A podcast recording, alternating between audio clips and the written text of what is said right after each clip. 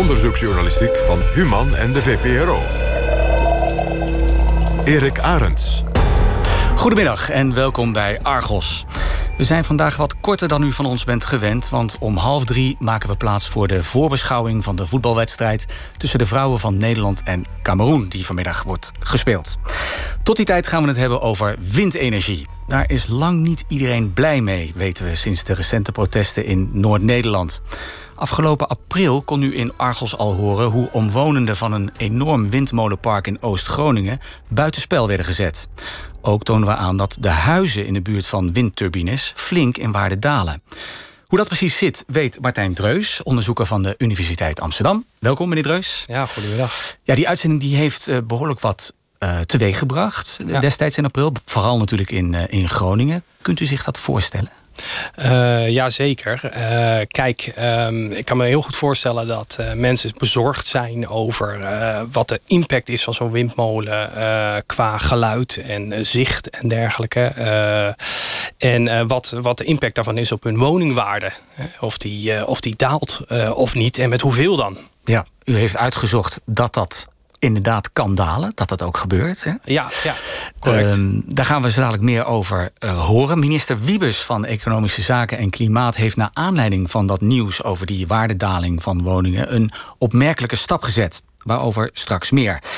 Laten we eerst nog even naar de belangrijkste fragmenten luisteren... uit die reportage van 13 eh, april... die toen trouwens alleen online te horen was. Nu dus op de radio.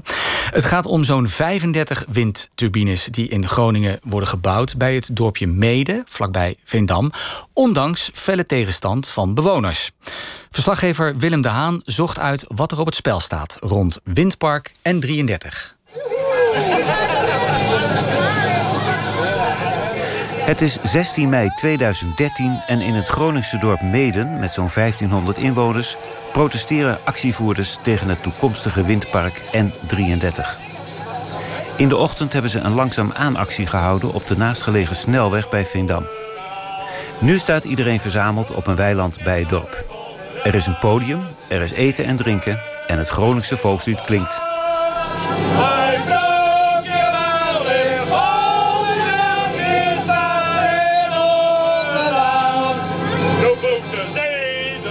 En er zijn sprekers. Eén daarvan is de Groningse gedeputeerde William Moorlach van de Partij van de Arbeid. En hij is de gebeten hond. Ik snap uw zorg. Ik snap ook de onrust en het verzet wat hier, uh, wat hier is. Maar ik wil het niet mooier maken dan dat het is. U kunt rekenen op een inzet die erop gericht is om het beter ingepast te krijgen. Waar ik mij ook voor ga inzetten is een betere verdeling tussen lasten en lusten. Maar mooier dan dat kan ik het op dit moment echt niet maken. Dank u wel. Een van de aanwezigen is ook Lies Zondag uit Veendam. Een voormalig tekenlerares, paardenliefhebster en voorvrouw van de actiegroep N33. De actiegroep die zich keert tegen het windpark.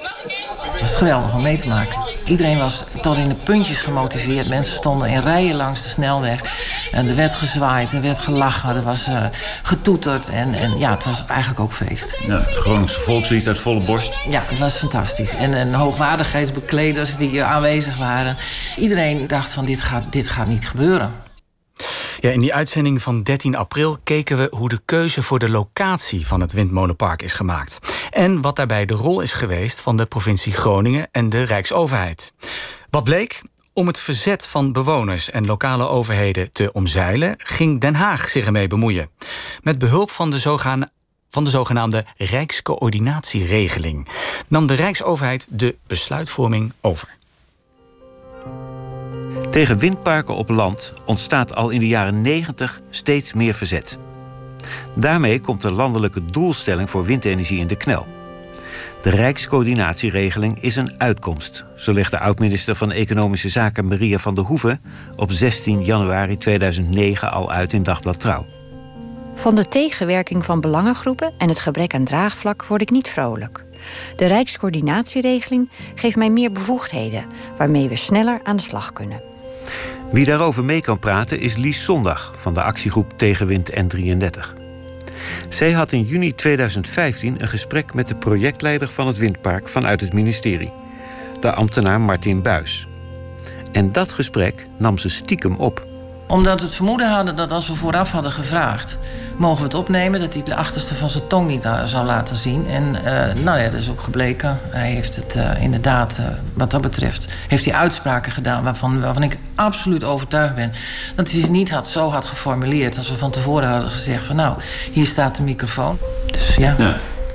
Die reiscoördinatieregeling die is er gekomen om dingen tegen de zin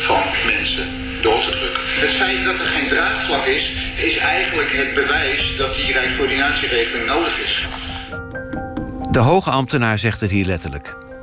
Die rijkscoördinatieregeling is er gekomen om dingen tegen de zin van mensen door te drukken. En het feit dat er geen draagvlak is, is eigenlijk het bewijs dat die regeling nodig is. Het fragment was eerder te horen bij RTV Noord. Vorige week benaderde ik Martin Buis om het nog eens over deze kwestie te hebben. Maar hij mag van het ministerie niet praten.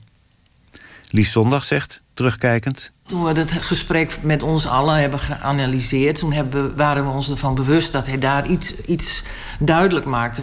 Wat wij al die tijd al hadden vermoed: hè, dat het gewoon een kwestie is van doordrammen. En gewoon zorgen dat een burger die invloed niet meer heeft die hij eigenlijk zou moeten hebben. Maar als je als overheid zegt van uh, dit is voor ons een prettige regeling... of wij voeren die regeling in of we gebruiken die regeling... omdat we dan sneller, efficiënter kunnen handelen... en we niet last hebben van ja, burgers die allerlei procedures beginnen. Het zet gewoon de toon. Hè? Op het moment dat je duidelijk aangeeft dat je dit middel inzet... om mensen te dwingen iets, en, en iets door hun strot te duwen wat ze niet willen... dan zijn we gelukkig in Nederland al mondig genoeg om te zeggen... van daar gaan we niet mee akkoord. En uh, we gaan het nu ook echt tot op de laatste uh, mogelijkheid gaan we dit uitspitten. Dus misschien werkt het zelfs wel contraproductief. Een van de kwesties waar omwonenden over struikelen... is dat de waarde van hun woningen mogelijk drastisch daalt... door de komst van een windmolenpark. Met behulp van een rekenmodel van de Universiteit van Amsterdam... en de Vrije Universiteit nam Argos de proef op de som. Wij vroegen bij de omliggende gemeente de gegevens op... van het aantal huizen in een straal van 2 kilometer rond die turbines... plus de gemiddelde WOZ-waarde van die woningen. Met behulp van het universitaire rekenmodel constateerden we vervolgens dat de 6300 woningen rond het windpark in totaal zo'n 40 miljoen euro in waarde zouden kunnen dalen. De waardedaling van woningen rond windparken is een verschijnsel dat de directeur van de Vereniging van Omwonenden van Windparken in Nederland, Rob Rietveld, al jaren ziet. Maar de bouwers van windparken bagatelliseren dat. En ondertussen verdienen ze goed aan die windparken. En dat hangt natuurlijk wel af hoe, eh, hoe het de huizenmarkt is in een bepaald gebied. Als je in een uh, overspannen gebied zit, waar we tegenwoordig nogal veel in het westen hebben, waar huizen heel snel verkocht worden en huizen tekort zijn, dan zal de waardedaling minder zijn. In een gebied waar uh, verkoop van woningen best lastig is, dan zie je gewoon dat er toch wel een flinke waardedaling vindt. En we hebben echt wel hier in dit gebied weet ik voorbeelden waar we tot, tot 20% waardedaling toch wel zien van bepaalde panden. De rekenmethode van de Vrije Universiteit is de enige studie die gebaseerd is op daadwerkelijke transactiecijfers over de periode van 1985 tot 2011.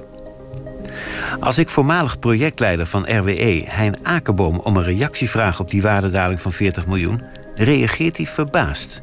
Daar kijk ik uh, heel erg van op, want ik heb een uh, planschadeanalyse laten maken door een uh, bureau uit Rotterdam. En voor het gedeelte van de 15 windturbines uh, van Energy, RWE... dus van de andere, daar kan ik niet voor spreken...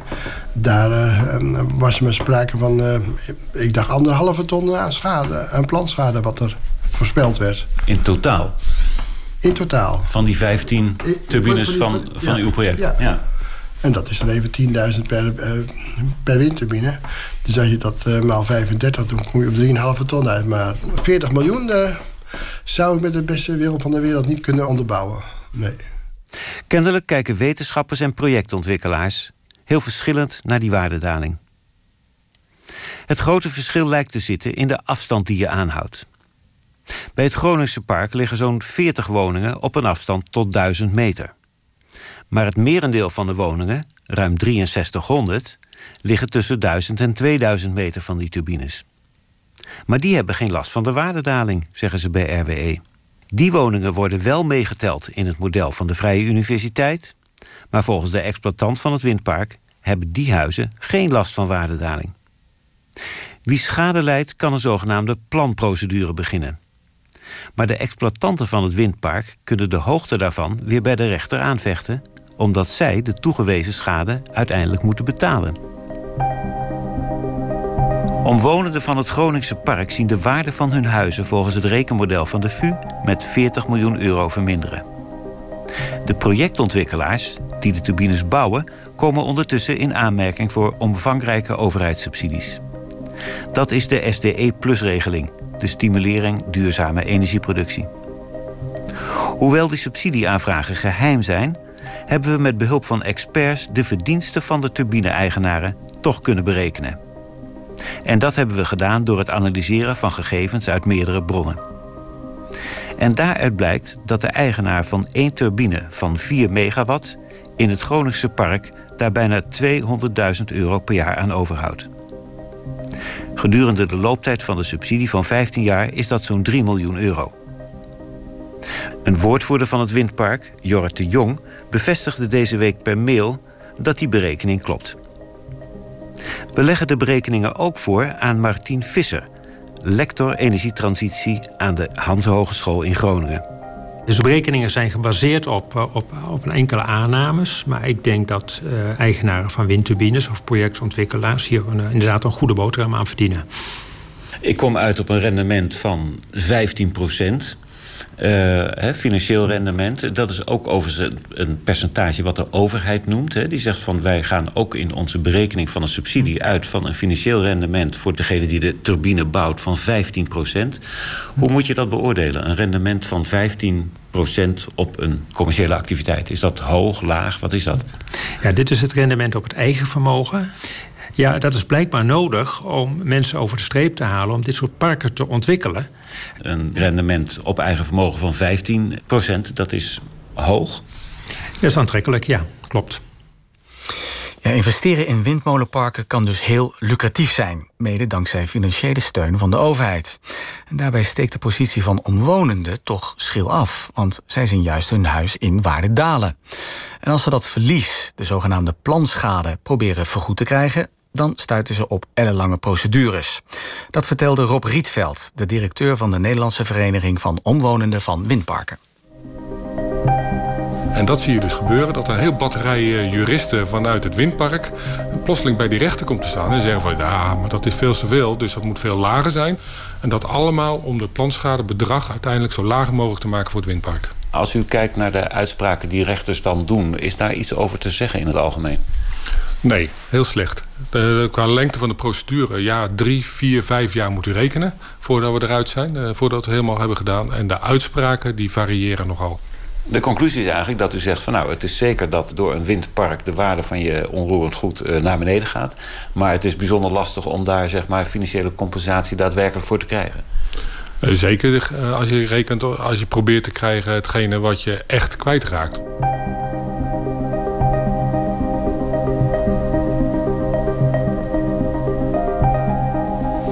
U hoorde fragmenten uit de reportage De strijd om de wind... die Willem de Haan eerder maakte voor Argos. Na aanleiding van die uitzending stelde Partij van de Arbeid... CDA en SP in de Tweede Kamer een hele rij vragen... aan minister Wiebes van Economische Zaken en Klimaat. Die minister gaf vorige maand antwoord en daarin zat opmerkelijk nieuws. Wiebes kondigde namelijk een nieuw onderzoek aan... naar de waardedaling van woningen rond windparken. Die minister schreef letterlijk... Ik zal in overleg treden met de Vrije Universiteit om invulling te geven aan de actualisatie. De actualisatie acht ik van belang om een breder, objectief en actueel beeld te krijgen van de waardeontwikkeling van huizen als gevolg van wind- en zonne-energie voor Nederland als geheel. In de studio zit nog steeds een van de onderzoekers die het rekenmodel ontwikkelde, waarmee de daling van de woningwaarde kan worden berekend, Martijn Dreus van de Universiteit van Amsterdam. Ja, meneer Dreus, de minister wil dus nieuw onderzoek laten doen. Althans, hij wil het bestaande onderzoek laten actualiseren. Um, kwam het als een verrassing van u? Nou, uh, niet echt eigenlijk. Hè. Uh, om de zoveel tijd, als er weer iets met windmolens te doen is... dan komt onze studie weer bovendrijven. En nu is het zo dat onze studie al een aantal jaren oud is. Hè. We hebben gegevens tot en met 2011 gebruikt. Mhm. En ehm, ja, het lijkt me dus een, een logische stap om eens te kijken... of dat geüpdate kan worden. Ehm, en ja, het blijft nou eenmaal een zeer maatschappelijk relevant uh, thema. Ja, ja, hij schrijft: um, Ik zal contact opnemen met de universiteit. heeft hij u al gebeld? Uh, het ministerie van Economische Zaken en Klimaat uh, heeft contact met ons gehad. wij gaan binnenkort om de tafel zitten om te kijken: kunnen we die, dat stuk, dat wetenschappelijk stuk updaten. Mhm. Eh, en wat kunnen wij daarin betekenen? Ook misschien mogelijk breder kijkend naar uh, bijvoorbeeld zonnepanelen hè, en ja.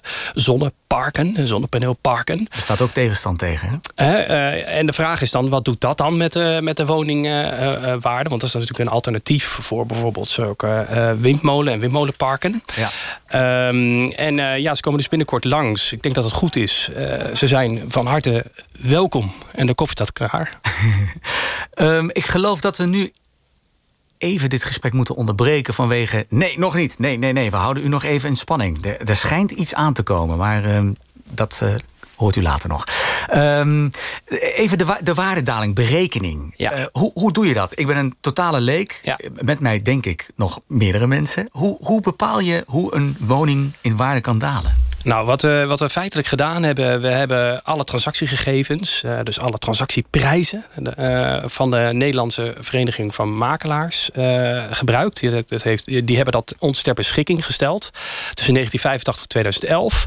En we hebben alle windmolens die toen gebouwd zijn ook verzameld. Um, en hebben gekeken wat gebeurt er nou met transactieprijzen. Dus daadwerkelijke verkochte woningen. De prijs uh, binnen uh, in de buurt van zo'n windmolen nadat die geplaatst wordt. Mm -hmm. En dat vergelijken we dan, die waardeontwikkeling, met uh, gebieden waar, waar een windmolen ehm, geplaatst, of eigenlijk niet geplaatst wordt, maar wel vergelijkbaar, een vergelijkbaar gebied is. Zeg ja, ja. Waar geen windmolens staan. Waar geen windmolens staan. En uh, wat we dan ook doen, is dat we nog proberen te corrigeren voor andere factoren die mogelijk zo'n uh, de waardeontwikkeling beïnvloeden. Uh, En dan kun je bedenken bijvoorbeeld aan het algemeen economisch klimaat. Misschien ging het in de buurt al niet zo goed. Um, misschien worden er uh, bepaalde type woningen verkocht. Hè. Heel veel appartementen of heel veel misschien uh, rijtjeswoningen. en dat zijn allemaal factoren die niet toe te kennen vallen aan een windmolen. Maar dat zijn externe factoren. En dat is eigenlijk de kracht van onze studie. Dat wij konden kijken naar alle woningprijzen uh, en alle windmolens. Uh, iets wat een individuele woningeigenaar misschien moeilijker kan doen. Hè? Want uh, weet jij wat verderop, ergens waar twee, drie kilometer verderop... wat de woningwaardeontwikkeling doet? Dat weet je eigenlijk niet. Nee, nee. En dat is eigenlijk de kracht van onze studie... waardoor we konden aantonen ook van... hey, woningwaarde daalt. Uh, binnen twee kilometer, gemiddeld gesproken, ehm, met, met 1,4 procent. Dat is niet zo heel hoog. Hè? dat is gemiddeld gesproken. Er gelden natuurlijk nog opslagen als je dichterbij zit. Of als het relatief hoge ja. turbines zijn. Ja, want dat vond ik wel opmerkelijk uit de fragmenten die we hoorden. Um, de, de projectontwikkelaars die rekenen de waardedaling van woningen alleen van woningen die tot ongeveer een kilometer hm. afstand van die windturbine staan. Jullie gebruiken een andere rekenmethode. Hoe zit dat dan precies? Nou, uh, wij gebruiken geen andere rekenmethode. Wij hebben gewoon naar daadwerkelijke, uh, ja, wij hebben gewoon naar de daadwerkelijke transactieprijs gekeken. En gekeken van ja, tot waar vind je een waardedaling. Ja. Uh, en maar de projectontwikkelaars zeggen, ja. ja. buiten, als het verder is dan één kilometer, dan heeft het helemaal geen effect op de woningwaarde. Ja, ik, ik kan me dat al enigszins voorstellen. Hè. Het grootste procentuele daling vindt binnen een kilometer plaats. En binnen een kilometer heb je ook de grootste kans op slagschaduw en geluidsoverlast. Hè. Ehm, maar ja, buiten heb je natuurlijk ook nog iets als horizonvervuiling, zichtvervuiling.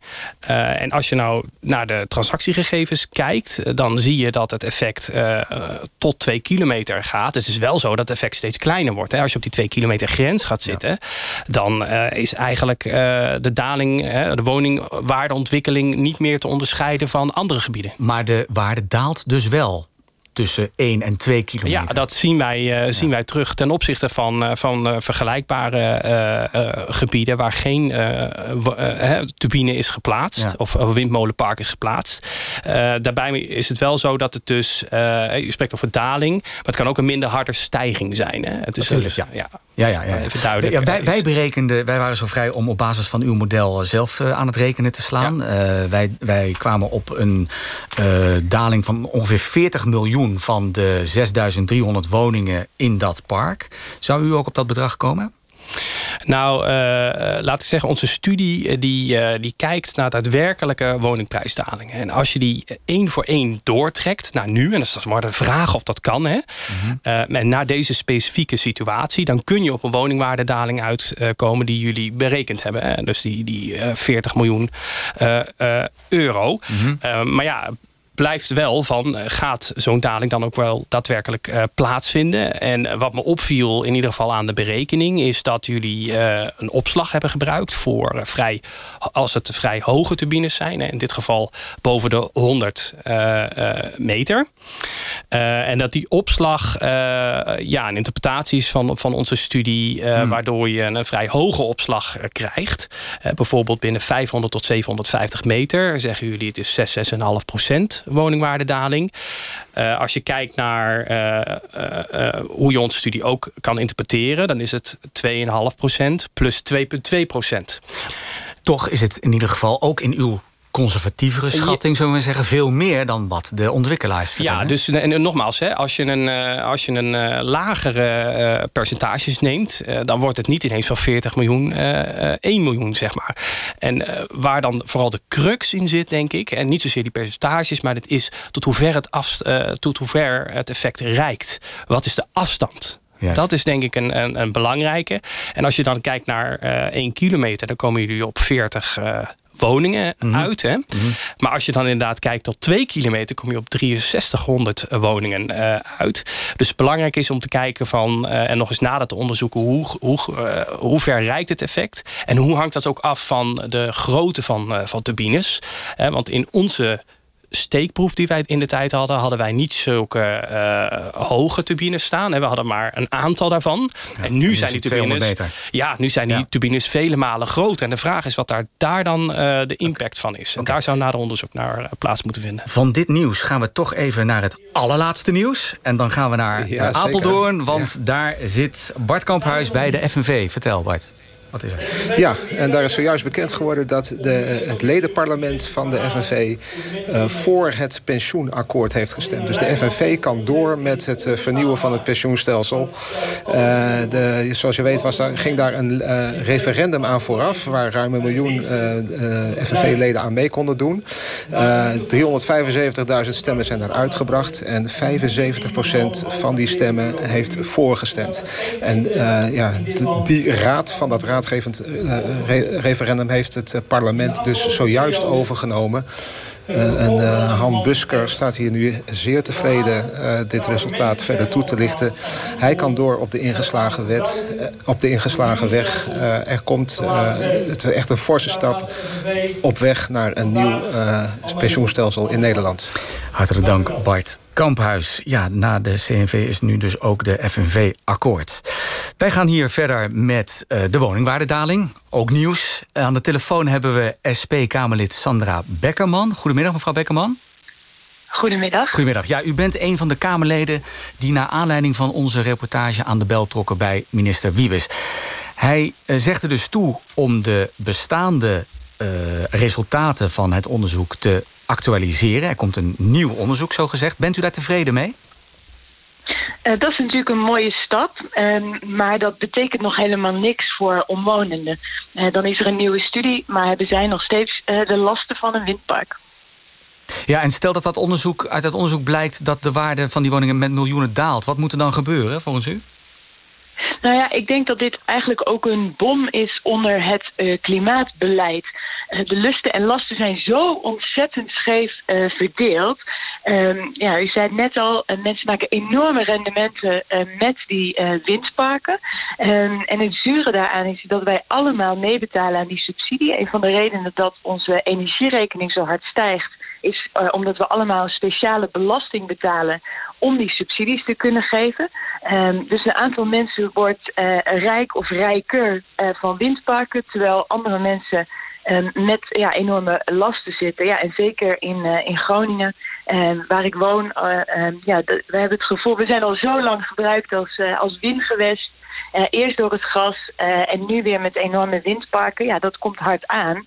en dat maakt mensen heel erg cynisch over klimaatbeleid. Want het is weer hetzelfde verhaal. Ik kan me zomaar voorstellen dat u dit blijft volgen. Uh, absoluut, zeker. Ik ga mijn best doen om te zorgen dat um, we rechtvaardig klimaatbeleid uh, krijgen en niet uh, dit drama. Heel hartelijk dank voor uw reactie. Het was kort, toch veel dank daarvoor. SP Tweede Kamerlid Sandra Bekkerman. Ook dank voor uw komst, UvA-onderzoeker Martijn Dreus. Tot zover Argos. Hier nemen de sportcollega's het nu over met de voorbeschouwing